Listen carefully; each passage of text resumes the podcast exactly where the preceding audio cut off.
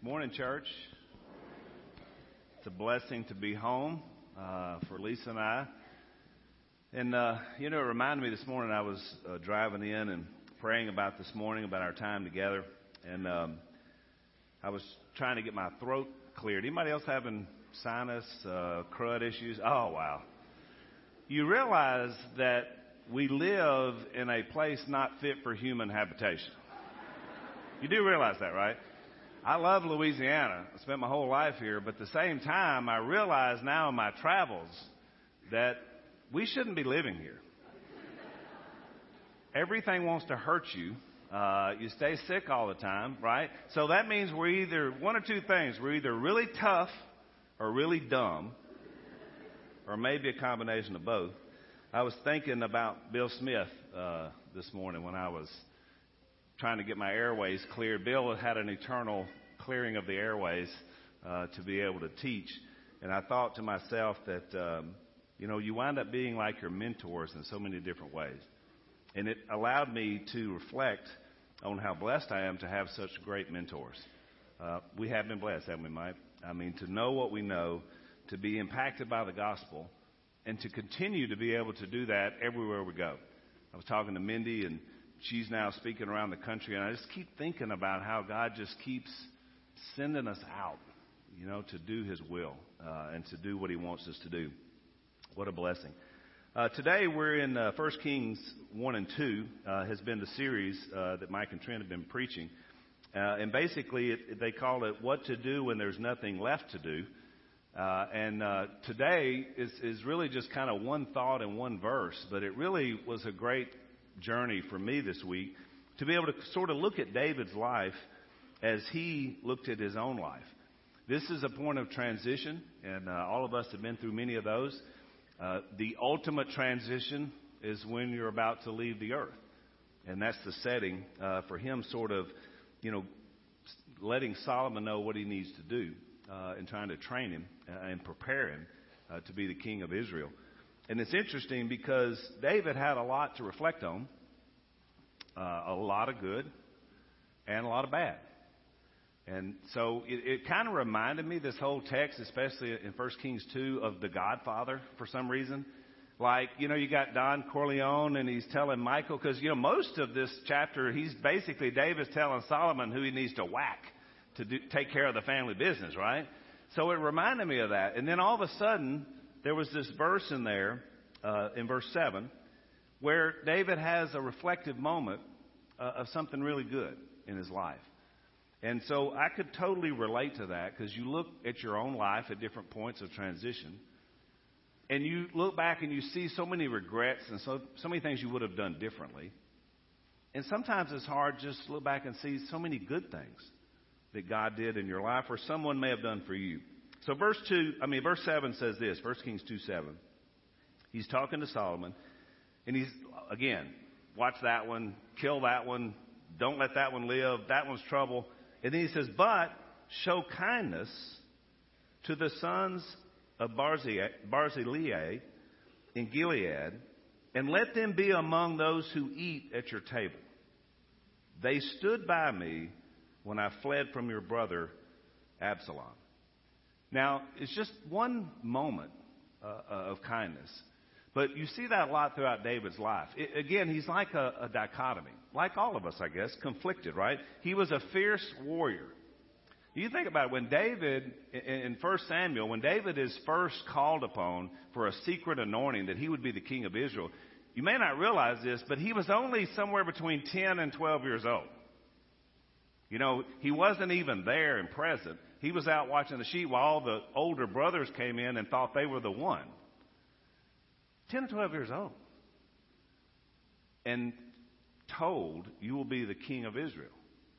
Now, what, what helped me realize about David is that, I mean, what kind of confidence would that inspire in him? He knows that God says you're the guy, and he knows it from an early age. Because when you begin to follow his life from that point forward, especially when he goes up against Goliath, which, by the way, now he's only like 15 or 16 years old. And he marches right into a setting where everybody is fearful, and he says, Who is this guy talking about my God? we'll take him out because this battle belongs to the Lord. And that's exactly what he did. So there's a, there's a brashness and a confidence about him, but most of it is built on the fact that he knows that God can do anything. And so he learns that at such an early age.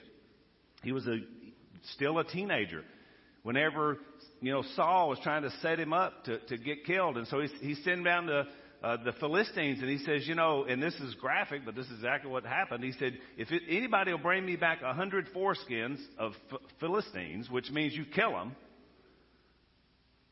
then he'll be the greatest man in the kingdom. So David goes down and he doesn't bring back a hundred, he brings back two hundred. Double for good measure. The man was fierce, but the man was also brutal. And that, of course, marked his life. He wanted to build a temple of worship and praise for the Almighty. You know what God told him? Too much blood on your hands. I'll let your son do it, but not you. That's conflicting because he believed in God and he had faith, and yet at the same time, he was brutal. He was also tender. He was a poet. He was a musician. He, he was, you read the Psalms and you see the great, some of what we sang this morning. I mean, a great man of reflection and praise.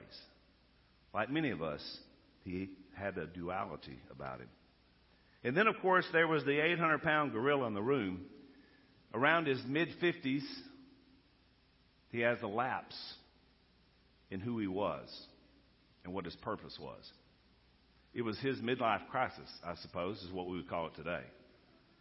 He has an affair with another man's wife. She gets pregnant. There's a intrigue and cover up, things that I mean wouldn't even it would be blush for TMZ at what happened. The king of Israel has now succumbed to being just like the heathens that he'd been killing all those years. It was terrible. And he didn't see it in himself. And what happened as a result of that is his family was in complete anarchy. And I believe that probably the seeds were always there because in any family there's always seeds that can go one way or the other. But when this two or three year period in David's life, when that happened, it seemed like everything spun out of control after that. He mentions Absalom here in, in 1 Kings 2 7.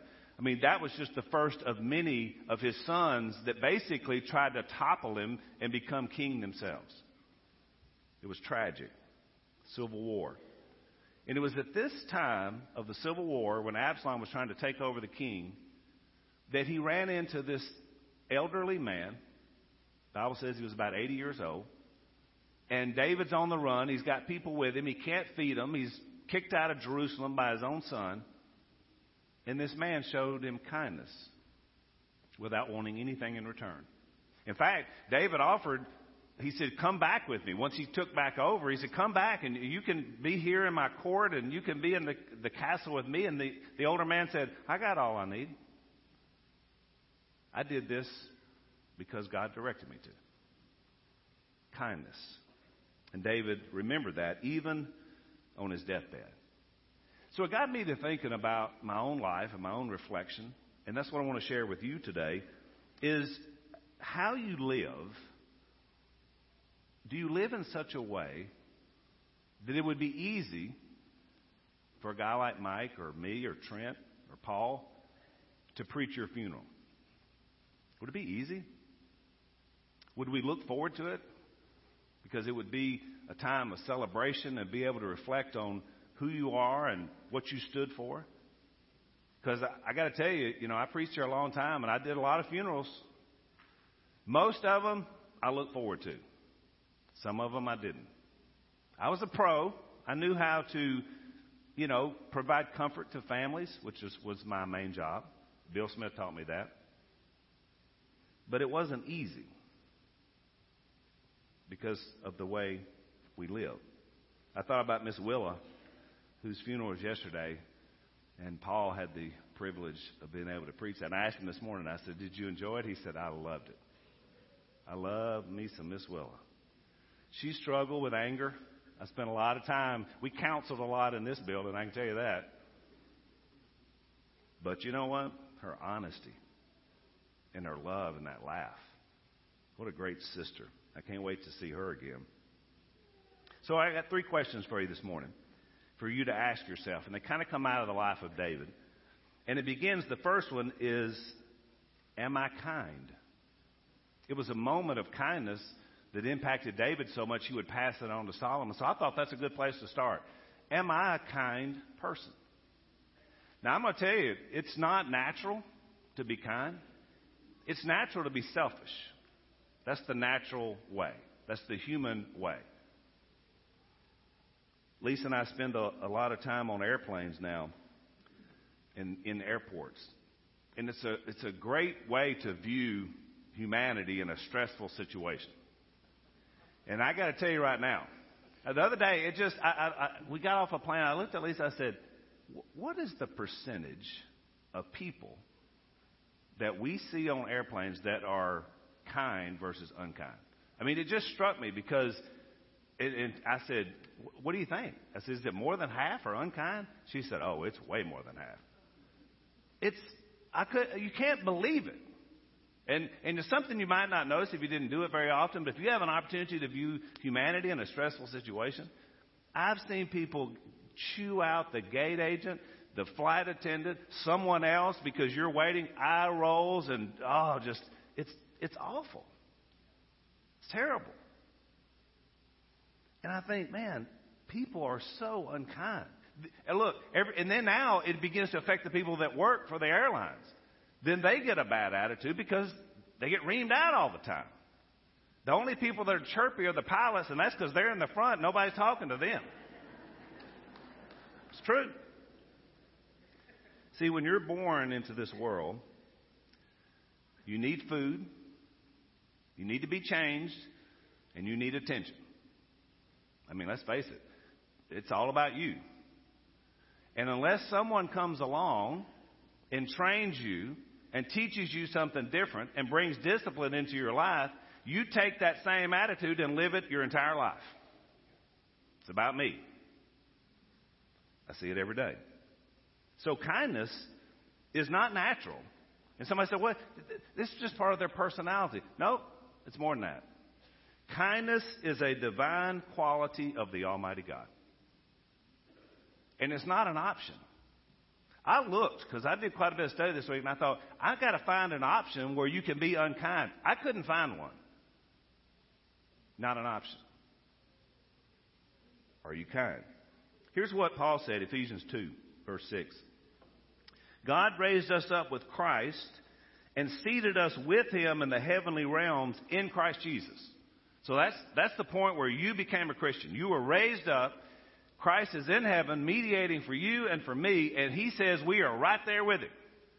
Why, Paul? In order that in the coming ages, that would be all the way down the line to right here today at WFR, he might show the incomparable riches of his grace. That's our purpose. We are to show the grace of God. What does that look like, Al? Expressed in his kindness to us in Christ Jesus. You are never reflecting Jesus Christ more than when you are kind to other people, according to Paul in Ephesians chapter 2. For it is by grace you have been saved through faith, and this is not from you. It is from God. So you say, well, I'm going to work on being kind. Work on being more like Christ. Kindness will come. That's the point. He told the Colossians in chapter 3, verse 12, Therefore, as God's chosen people, holy and dearly loved, clothe yourselves. What does that mean? That means just like your garments that you wear. That means every day you get up. I don't know about you. I get up, I put my clothes on before I go out. Anything else is obscene. Especially the older we get, right? Cover up. Clothe yourselves with what? Compassion, kindness, humility, gentleness, and patience. That sounds like another list, doesn't it? The fruit of the Spirit. When I am unkind, I am not allowing the Holy Spirit of God to show what He's made of. That's me. That's on me. Do nothing, Paul said in Philippians 2, out of selfish ambition or vain conceit, rather in humility value others above yourselves. So what I'm witnessing in airports and airplanes in the not so friendly skies all over America is people that obviously don't understand who God is and why He sent His Son to die for us. What I have to watch is I become that same person too. I roll my eyes. I'm waiting on this person to get out of my way. And you start fighting that because you're becoming part of that flawed system. That's what happens. And you forget that you are a son of God to put here to make a difference in settings like that, to show kindness, even in the simplest of things. That's what we're called to. Am I kind? Now, I got to tell you, if you're unkind and you're here today and you're listening, you're not going to be able to ask yourself because you're probably not going to realize it in yourself. You're going to have to ask someone you trust to tell you the truth. That's usually a spouse, by the way. A good place to start. Oh, I'm not asking that question. Okay. I'm just reporting here. Am I kind? Number two, second question. And by the way, this question helps you define the first one. Am I humble? Because if you're not humble, you won't ask the first question. Am I humble? Solomon must have learned a lot from dear old dad about the power of humility because he wrote this in Proverbs 22. Humility is the fear of the Lord. Its wages are riches and honor and life. Solomon became a wise man because he understood that you have to fear the Lord. See, that's what changes us. When we humble ourselves before God, we have the capacity and the ability to be changed in any area at any time. It's never too late. James would say, Humble yourselves before the Lord, and He will lift you up. Lisa and I are working on a new book about forgiveness, and we're very excited about it. Working with Focus on the Family is just a great blessing and honor. We first started pitching the book, you know, I kind of went through the channels that I'd done on other projects, and not, not realizing it, but I decided that I was going to get this book published. I didn't ask the Almighty. I didn't ask him exactly what route I should go. I just went back through my old channels. I got my literary agent, I got this, I got that, and I start working through rejection, rejection, rejection, rejection, rejection. And I'm getting madder by the minute. Because I'm, say, I'm thinking to myself, and I say it out loud to Lisa, these people have made a gazillion dollars off of us and the family, and now they want, this is such an important book and topic, and now we can't even get it published? I mean, I'm getting hot because it was about me. I took all my email rejections and I sent them out to a friend of mine that focused on the family, and I said, Tell me what I need to do. See, finally, I was at the end of my rope because I couldn't get it accomplished. I sent it to him. I said, Tell me what I need to do to get this book published. I mean, I am frustrated. So he sent me back some ideas, and they were good. And then he said, Can you jump on a call? I said, Sure. He calls me, he says, We'd love to publish your book. I was like, Focus on the Family wants to publish my book? I said, Do y'all even, I didn't even know you did that. He said, Yeah, we do a few titles every year. This is a great topic. We'd love to work with you on it. When I hung up that phone, it hit me like a bolt of lightning. I said, I have been trying to do this without ever asking the Almighty in my own pride. Rejection, rejection, rejection. He says, Humble yourself, son, and you'll get a great blessing. We never get too old to realize that pride kills and rejects. Am I kind? Am I humble? And then the third question today Am I faithful? Because again, without faithfulness, You'll never understand humility and you'll never get to kindness. Am I faithful? When Jesus in Matthew 25 was giving them a parable about talents and abilities and what he gives them, and he talks about it, he, used money in the, in the scenario, but it could be anything, right? He says, when God gives you something, he expects you to do something with it. That's the idea of faithfulness, because it's a gift from God. And he said in Matthew 25, 23, in the story, the master replies, Well done, good and what? Faithful servant. You have been faithful with a few things. So I will put you in charge of many things. Come and share in your master's happiness. Aren't you looking forward to hearing that from Almighty God? Well done, my good and faithful servant. I mean, you, I gave you a little, I maybe gave you a lot, and you continue to be faithful in that. Come and share in eternal happiness. We are going to have the time of your life, and it's never going to end. That's what faithfulness does. It trusts in God more than anything else. It trusts in God more than myself. And Lord knows we need that. It trusts in God more than trust in your family or your spouse. It's trusting in God more than my status. It's another big thing with air travel, by the way. Got to get that status. Trusting God more than my bank account, my 401k, my future on earth, my possessions. Way more than that. I've been in some places in the world where people didn't have two pennies to rub together. But they were loving, faithful servants of the Almighty, and they will be in heaven, where then all riches are for everyone, not just here.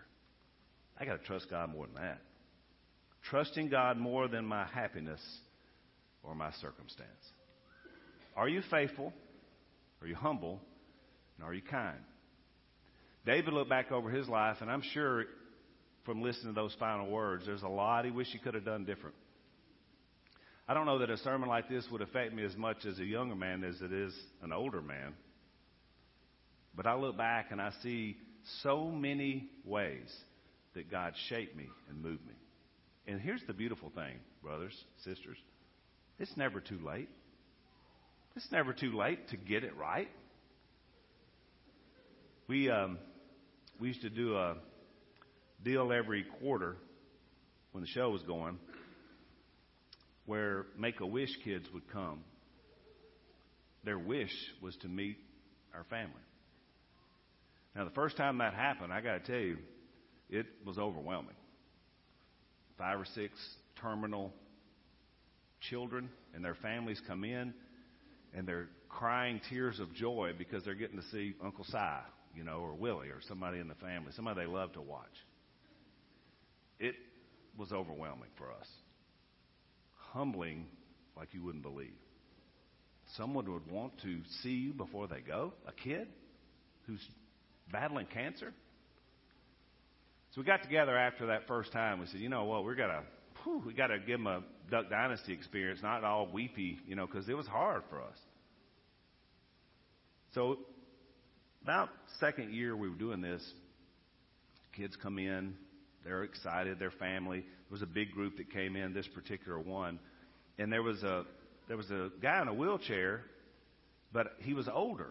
I'd never he was in his 20s, and I'd never seen one this. Usually they're young kids or teenagers, so I didn't even know he was a Make a Wish. I thought he was just someone's family, but he was in a wheelchair. He only had one leg, one arm was not working. And so then I noticed that he was one of the Make a Wish kids, even though he wasn't a kid.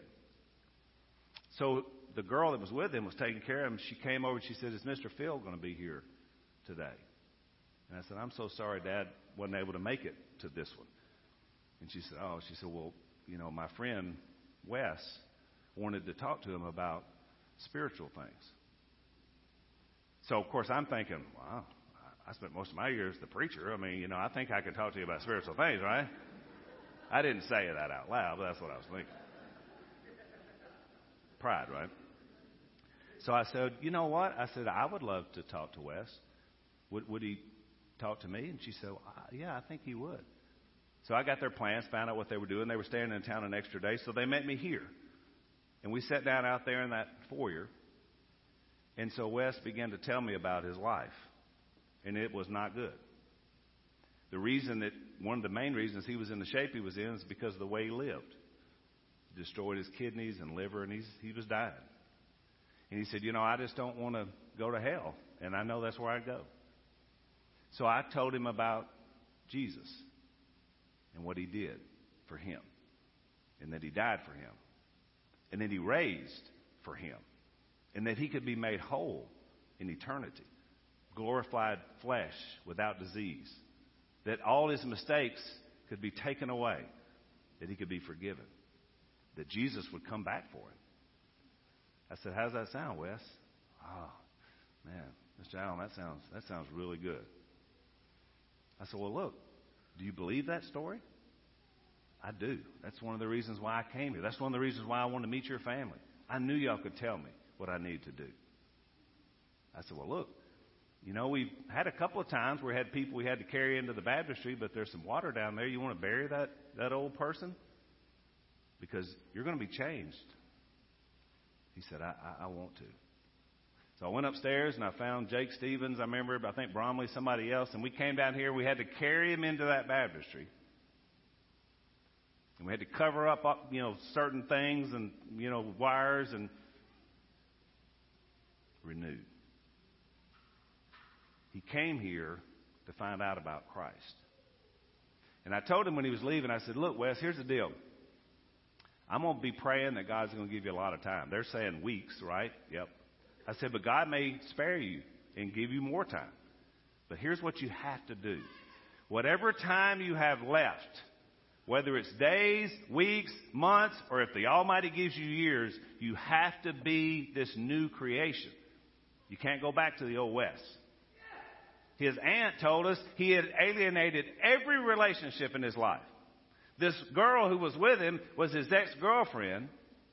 They had a child together, but she had left him because he was such a bad person. But out of her kindness, she decided she'd come back and take care of him until he died, which impressed me to no end. So Wes gets back to Pennsylvania. That's where he was from. And his aunt sends a note to Beverly Dobbs, who had kind of been the intermediary person talking to him. And she said, Well, Wes got back, but and I'm so grateful that you guys talked to him, but you know, he's still just he's holding on to bitterness. You know, he's alienated from his mom, his sister, everybody in his life. And he still hadn't changed. He still won't let them in. And now they're saying we're down to days. So we Beverly sent that to me and we prayed about it together. I sent him a note and reminded him of the conversation we had had. Two days later, we get a note back. We're down to the final days, and man, do I have a praise report for you. Wes finally broke, invited all of his family in, and got right. You see, then it was living in him. Then he understood what faithfulness was. Two days later, he died. But he died doing exactly what God wanted him to do to make a difference in the lives of people. That's what we're called to do. But to do that, we're going to have to be faithful and humble, and we're going to have to be kind. And if you're not, and if you're willing to look inside and see that, then I'm challenging you today to not leave here that way, to change. If you've never obeyed the gospel of Christ, the gospel we've been talking about, that Randy talked about at communion, today is a good day to become new. You see, you never understand faithfulness until first you act on your faith. You do something. You allow God to do what He does best. So if you have a need today or something you want to share, the beautiful thing about a forever family is we're here for each other. So whatever that need is, why don't you come while we stand and while we sing?